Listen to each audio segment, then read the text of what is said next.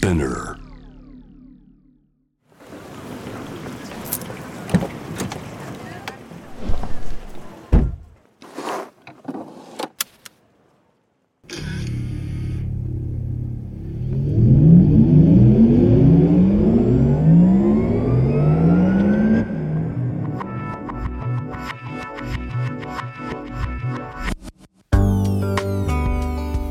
生の中で絶対に叶えたい夢のリスト。Bucket List. ポルシェの創始者フェリー・ポルシェから脈々引き継がれる夢を追い現実にする勇気。そんな夢への熱烈な信念は今もポルシェの大切なミッションです。Driven by Dreams. 夢を追いかけることで道を切り開き続ける方をさまざまな業界からお迎えしこれまでに叶えてきた夢の数々そしてこれから叶えていきたい目標や夢について伺っていきます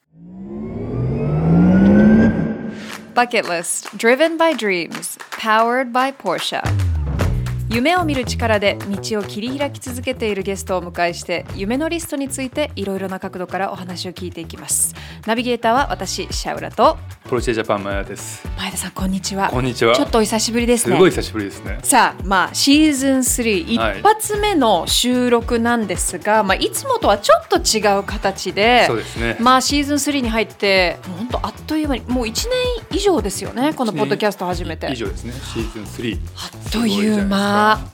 ありがたいですあねり、なかなかポッドキャストも1年続くの難しいんですよあそうなんですか。はいでまあ今日はですねなんと、まあ、公開収録ということなんですけど、この後ちょうど私たち今控室にいるんですけどこれからステージ上ではいお客さんを前にして、まあ、このバケットリストの公開収録をするんですけど、はい。今日はまあ2023マッシングアップサミットはい。とのまあコラボレーションというかタイアップ。収録なんですよね。はい。今日は、えー、3月8日の国際女性デーということでイベントを行っている、えーマッシングアップさんと一緒に公開ポッドキャストをやっていきたいなと思ってます。そうなんですよ嬉しいですね。嬉しいですね。私たちも、まあ、こういうの初めてなので,、でまあ、国際女性デーにちなんで本当素敵なゲストをこの後皆様の前でお迎えするのでうん楽しみです。楽しみですね早速行きスましょうか行。きますか前田さん今日は素敵なコラボレーションですね、そうですね。ポルシェジャパンの前田と申します。よろしくお願いします。今回シーズン1、2ときて、今日からですね、シーズン3をこのマッシングアップさんとのタイアップで行うことになって非常に嬉しく思っています。はい、そうなんですよ。で、まあ今日国際女性デー、そして MASHING UP SUMMIT 2023ということでぴったりなゲストをお迎えしています。今日のゲストはですね、株式会社インフォステラの共同創業者代表取締役 CEO の倉原直美さんです。よろしくお願いします。よろしくお願いします。さあ倉原さん、インフォステラはアンテナシェアリングプラットフォームという理解で大丈夫でしょうか？はい、ちょっと複雑かなとも思うんですけれど、人工衛星に対して地上側のアンテナ通信設備ですね。えー、とこれを貸し出すっていうサービスをやっています。クララさんはもともと月に行きたいっていう気持ちがあり誰も自分を月に連れてってくれないから会社を作るしかないっていうのをお聞きしたんですけどあのそうですね本当にちっちゃい時からなぜか宇宙大好きで図鑑見たりあとは天体望遠鏡で月見てたりしたんですけれど本当に宇宙に行きたい宇宙飛行士になりたいっていうところでそういった進路選択をして今に至っています。ポルシェのブランドのビジョンって夢を追い続ける人のためのブランドでありたいっていうのがグローバルのビジョンなんですねなんで創業者も見渡したけど自分の乗りたい車がないってことでポルシェを作ったんですなんでその辺が倉原さんのバックグラウンドにすごくオーバーラップするなと思ってまず私が小さい時って宇宙に行く人って、まあ、そもそも宇宙飛行士しかいなかったのであの日本全体でも3人とか5人とかですよね。であとは NASA の宇宙飛行士とかですねえ本当に狭き門だったので実は私ちっちゃい時宇宙に行きたいとか宇宙飛行士になりたいってですね、まあ、そもそも言えなかったですね。なんかこう学校の中でも運動ができて勉強ができてすっごいあの優秀な人しかなれないって自分でも思ってたのでなかなかもうあのそこからもうつまずいてましたね。ただまあそれでも諦めたくないなというのがあって理系の大学に行ったりしてなんとかこうつないでここまで来た感じです。もともと自分自身でこう CEO になろうとかそういう気持ちがあったわけではなかったんですよね。そうね、それも全然なかったですね。私もともと大学で研究者をやっていて、まああのいろいろあって一旦民間企業に転職したんですけれど、まあ、その時も自分は雇われる側で自分で起業して経営するっていうところはもう本当に考えたこともなかったですね。実際インフォステラに関してはとてもその会社内がとてもダイバースってお聞きしてるんですが、まあ、起業した後お客様が当然人工衛星のオーナーさんとかオペレーターさんということで、まあ、総数が少ないので日本のお客様だけ相手にしていたらビジネス成立しないでも最初から海外のお客様パートナー様といろいろやっていかないといけないっていうのがありましたでじゃあそれをやる上で結局その、まあ、英語喋れないといけないあの海外の企業文化っていうのを理解して海外の会社さんとお話しできる人じゃないといけないっていうことで、まあ、採用を進めていると、まあ、自然と海外の人を採用するケースが増えていったんですね。なのでうちは結果としてはあの最初から狙っていたわけではなく成り行きで えと結局ダイバーシティのある会社になった組織になった。っていうところではありますね。その後いろいろありましたけれど。そうですよね。ありますよね。ポルシェの僕の方からもなんか深掘りしたいポイントで今僕たちがいる自動車業界も、まあ、いろんな外的要因が起きてて電気自動車ができたりとか、まあ、カーボンニュートラルで環境について考えないといけないとかいろんなことがあって今まで正常進化してたのがやっぱり組織もどんどん多様化してダイバーシファイされないとその環境についていけないっていうフェーズに入ってるんですよね。僕たちの会社もそうですけども倉原さんの会社でそういった人たちが根付く組織の文化とかそういうなんかキーなポイントってあるんですか？うちもまだまだやっぱりどうやったらいい組織になるかっていうのをま考えてる最中でもあるので、まあ、これですっていうのはなかなかないんですけれどただ一つ思うのがま、本当にダイバーシティって結局価値観の違う人とか経験とかあの思いの違う人がたくさんいるっていうことなのでどこかで根本的に違うっていう部分もあるんですよね。じゃそういった人たちをまとめる何かが必要でじゃあそれって何だろうっていうところを会社のビジョンミッションとか共通の最終目標みたいなものになると思うんですけれどまずそれを改めてしっかり作っていく示していくっていうのが必要なのかなと思ってています。ビジョンミッションもやっぱりその書くだけじゃダメで体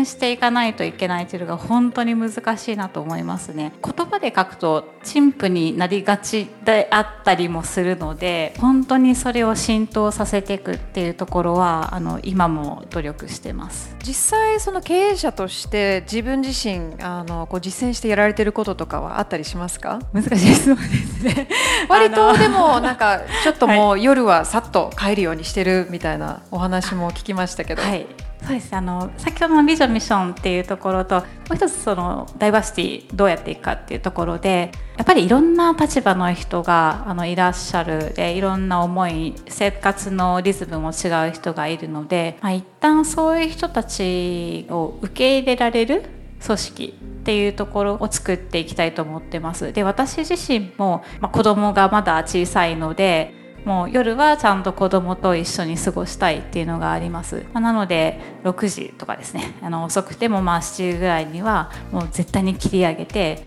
夜のミーティングはもう断る。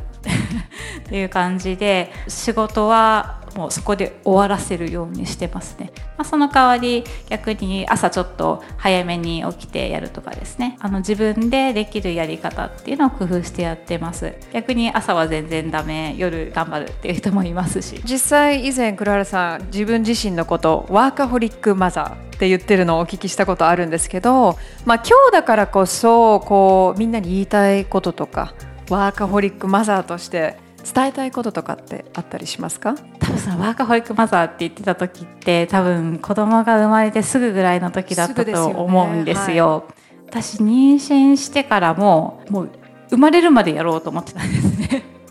でで実際に生まれた後も1ヶ月ぐらいでリモートも組み合わせてですけれど復帰しました。でなんかその時やっぱり自分が仕事したいっていうのがあったんですけれどあとこれは本当に人それぞれかなとも思うんですけれど私の場合は自宅でできることも多かったので1年間有給取るよりも自分にできる時間帯で短時間でもちょっとずつやりたいなというのがありました。その当時は結構働きたい意欲が強かったのであと実際に自分がやってみて思ったのがまあなんとかなるっていうのもありました。働けない時間はもちろんあるんですけれど逆に言うとあの数時間ずつ細切れで働ける時間っていうのもあるので産休育休取りやすい会社っていうのはあの一つやり方としてあると思うんですけれど早めに復帰してもらってその代わり短時間ででも働いてもらえる環境を作っていくっていうのもやり方の一つとしてはあるんじゃないかなと。そのなんとかなるっていう言葉がすごく力になるなと思っててこうどうしても多分やっぱちょうど起業されてすぐ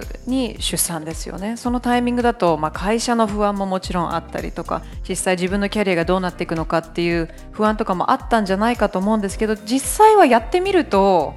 意外と周りが助けてくれたりとかそそういう経験はありましたか？あります。あの本当に会社の人もですしあのスタートアップだったので投資家さんからあの投資いただいてたんですけれど投資家の人にも助けていただきましたね。それはあのなんか会社の人はもう本当に物理的に助けてくれますし投資家の人は本当に働き方を許容してくれるともするとあのスタートアップの起業家は本当にもう夜遅くまで会社にで働いてもう寝る間も惜しんでっていうようなことを頭のどこかであの想定しているあの方も多分いらっしゃると思うんですけれどそうじゃない働き方とか起業家も許容してくれる。大丈夫だよ頑張れって言ってくれるのはすごく心強かったです。今日おっしゃってたビジョンとかそのミッションっていうのを共有すると同時にその制度っていうんですか会社内のそれをまあやっぱり整えるっていうのは大事なんだなと思いましたね、まあ、自動車もそうですけど宇宙産業も結構男性の方が多い状況そのイメージとかはどんなインプレッションなんですか？あのその通りです、ねえーえー、そうですよね。あの大学の工学部からそんな感じでしたね。はい。クラスに女性が一人みたいな感じ。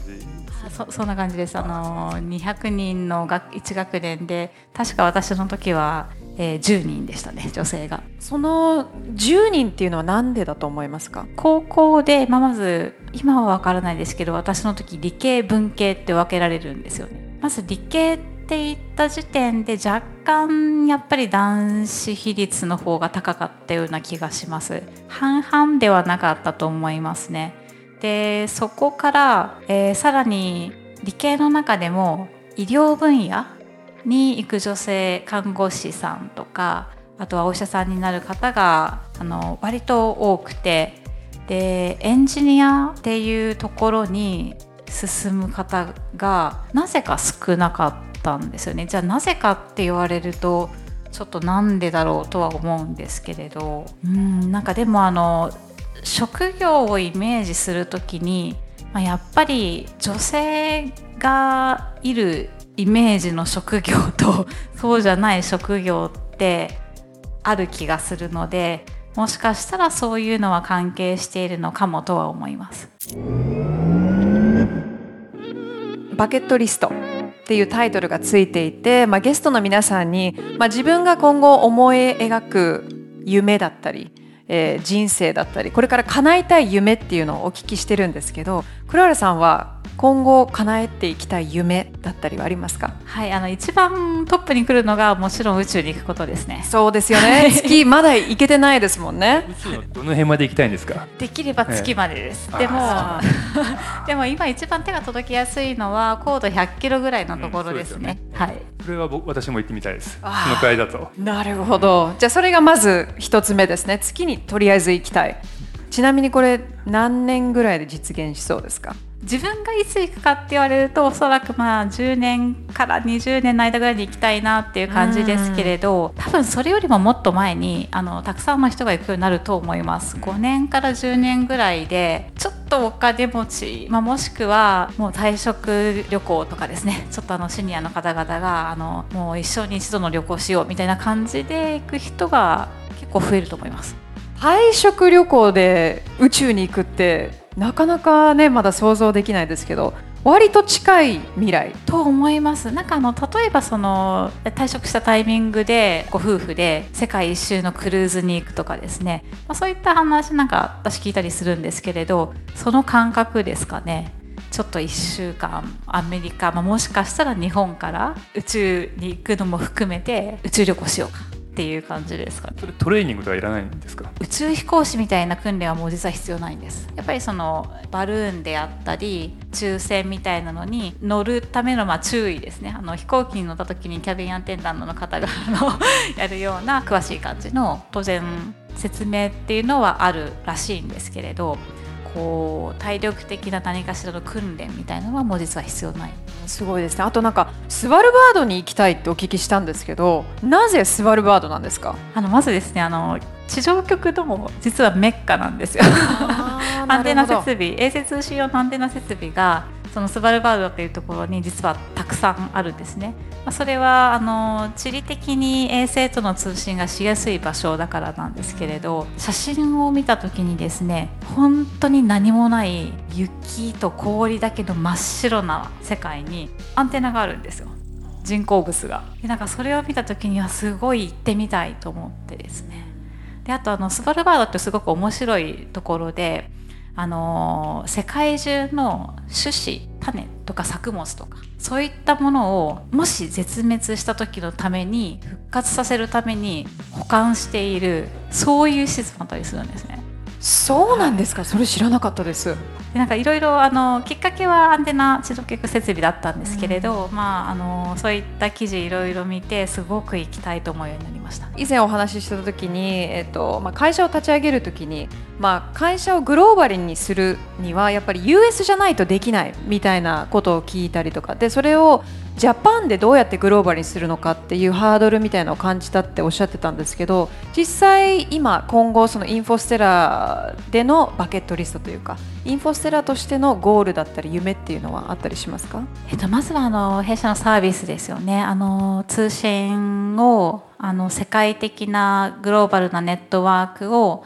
全ての衛星のオペレーターさんに届けるっていうのはやりたいです。インターネットとかってすごく普及してるじゃないですか。ただこの状況もあの例えば私が小さい時にはもう想像もできなかったんですよね。で今当たり前に使ってるインターネットがあると。で衛星の何かしらビジネスをしたいっていう人が何かあのやろうと思った時にあこれ契約すればいいんだ。っていうだけで本当に詳細なところはわからないけれど使えるっていうそういったインフラまで成長させることをがまずはあのインフォステラとしてのバケットリストですね。なんかあの実際黒原さんのお話を聞いていると、まあ、自分自身の、まあ、夢もともと宇宙に行きたいっていう夢があって会社を立ち上げてそれを実現されてると思うんですけどその夢を実際実現されるために必要なものって何だと思いますか？いろいろあると思うんですけど私の場合は本当にもう諦めないことだけですかね。宇宙飛行士もそうだったんですけれど心のどこかでいやもう無理かなダメかなって思いつつもなんとかいやでもちょっとこうしたらあの何かしらつながるかもっていうのをちょっとずつ続けながら来たっていうのがあります。起業家もスタートアップもあの1001とかって言うんですけどあの1000社に1社しか成功しないと。ので本当にもう確率としては低いあの実際にやってみて難しいなと思うんですけれど、まあ、何かしらあの生き残るあの諦めないっていうのを次につなぐっていうのを一個一個やってるとどこかで何かしらタイミングが来た、まあ、もしくはあの機会が来てそれをつかめるところまで生き残るつなぐっていうところそこが大事なんじゃないかなと思います。そのねもうダメかな諦めようかなと思ったことに直面した時ってどうやって乗り越えてきました？何かあります？自分自身でこうやられてることだったりとか、まあ、でも結局自分だけでなんとかなったことはほぼないので周りをもうそういう時ほども見渡してこの人だったらこういうこと助けてくれるかもっていうのをまあひたすら考える、まあ、あとは相談する。助けてってこう言いに行くですかね。で結局それやってると誰か助けてくれると私は思います。ちょっと気になるんですけど、はい、ここに来てる皆さんで宇宙に行くチャンスがあったら行きたいっていう方いますか？あお結構結構いらっしゃいますね。恐る恐る皆さん手を挙げていますがあやっぱりそうですよね。なんか世界が広がりますよね。宇宙に行けたら。そう。あうん。とあの、価格も下がってます。価格も下がってる。それはビッグですね。確かに。はい。えっとバルーンで多分行くのが今一番安いと思うんですけど確か1700万ぐらい。いかがですか？皆さちなみにな何日ぐらい行けるんですか？1700万えーですと、と多分バルーンなので100キロまで登って帰ってくるのは数時間でしょうね。数時間。数時間。700万円でおそらくえその前数日間とかにちょっとあのどこか滞在して、ちょっとこう宇宙旅行に行くトレーニングではないんですけれどあの雰囲気をこうも盛り上げていって、はいはい。っていうのも含めておそらく数日から1週間ぐらいまあのまあそこもパッケージになるんじゃないかなと思います。それでも日本じゃできないんですよね。とか。日本でもや日本でもできるやろうとしてる会社さんがいくつかあります。あそうなんですね、ポッドキャストでぜひ宇宙から。宇宙からですか、うん。はい、やーそうそれになるとやっぱりそのサテライトだったりアンテナが必要になってきますよね。そうですよね。あの多分皆さんあの宇宙旅行行ってあの写真撮って SNS とかあの投稿したりすると思うので。わあ想像つきますか？宇宙から。あちょっとこの宇宙から見る地球の写真をアップしようみたいなことですよね。でもそれこそあの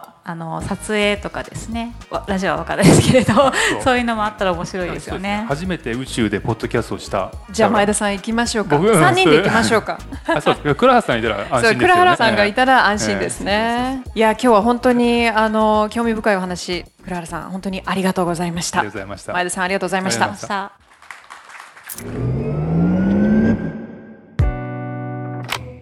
このプログラムはスピナーのほか Apple Podcast、Spotify、Amazon Music などで聞くことができます。ぜひ番組をフォローして SNS でもシェアしてください。Thanks for listening!